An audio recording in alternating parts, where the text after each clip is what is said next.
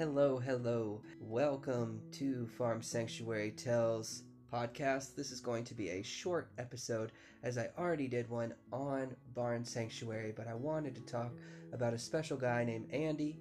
This will likely be a regular segment, but I'm not sure yet what I'm going to call it. Maybe something like Beautiful Souls or Sanctuary Pals.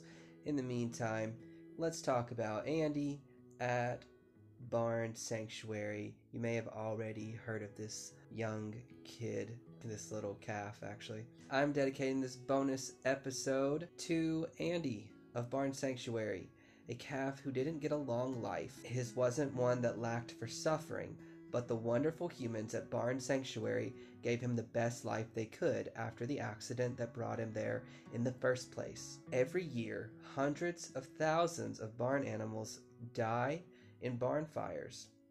Some die almost immediately, while others are euthanized due to the severe burns and smoke inhalation. Andy was not one of them. He escaped the barn fire in Jackson, Ohio, which, as a side note, I actually discovered there are quite a few barn fires in Jackson, Ohio. I don't know there's just high amount of barns. I didn't look that far into it, but yeah, just uh, when I was trying to research and see if I could find that fire, I came across several barn fires over the years. Anyway, unfortunately, Andy would suffer second degree burns on 65% of his body. The owners of the barn attempted to treat him, but it became too much of a burden. They reached out to Dan at Barn Sanctuary. Andy was taken to Michigan State University's Veterinary Medical Center, where he underwent weeks of treatments and therapies. He had to be rubbed with ointment and given eye drops multiple times a day. His front legs also had been fitted with braces. The reason he needed the, the ointment is obvious because he had the burns, but he needed the eye drops because one of his eyelids was missing, and the plan would have been to eventually have that surgery done. He would have had plastic surgery. Uh, it was around late May or early June 2018 when Andy arrived at the sanctuary. Dan had been working with him since April, around the end of April 2018, but he arrived at the sanctuary, I guess, around May or June. Um, I could only extrapolate from articles and what I saw on social media. Dana Barn Sanctuary did receive some negative feedback on social media, speaking of, about keeping Andy alive. In September 2018, a commenter on his IG questioned if it would have been more humane to end Andy's suffering, to which Dan replied Through our entire experience, we have asked ourselves this question and consulted our veterinarians. It's definitely a topic that needs further research and development. There was a window for him to get better and live a pain free life. When that window closed, we made the decision to let him go. We were with him 24 7.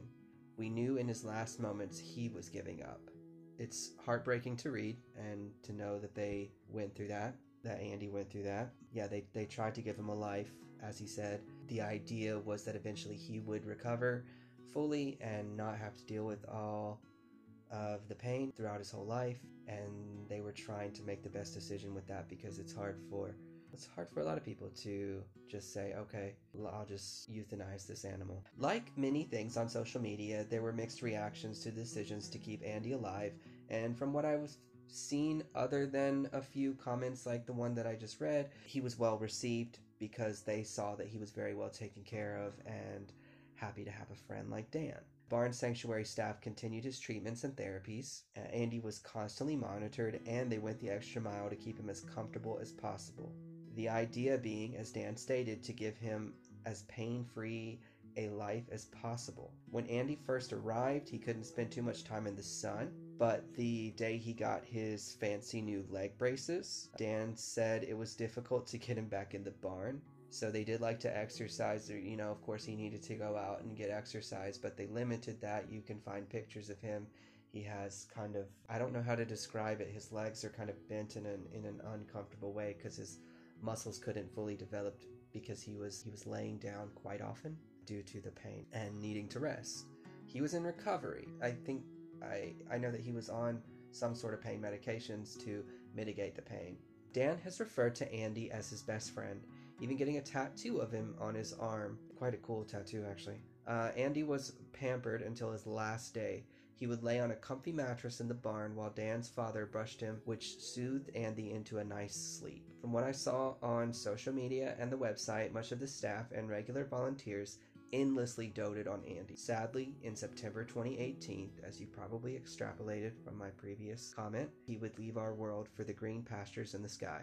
I'm going to project my human emotions here a bit and say that had Andy had the cognizance to choose if he wanted to fight for survival with the loving hands at Barn Sanctuary or be immediately put down after the fire, he would have chosen the former. It wasn't his job to be an inspiration, but that's what he was for many followers. We saw how he tried to live each day the best he could given the circumstances. Thank you, Barn Sanctuary, Dan, and especially Andy.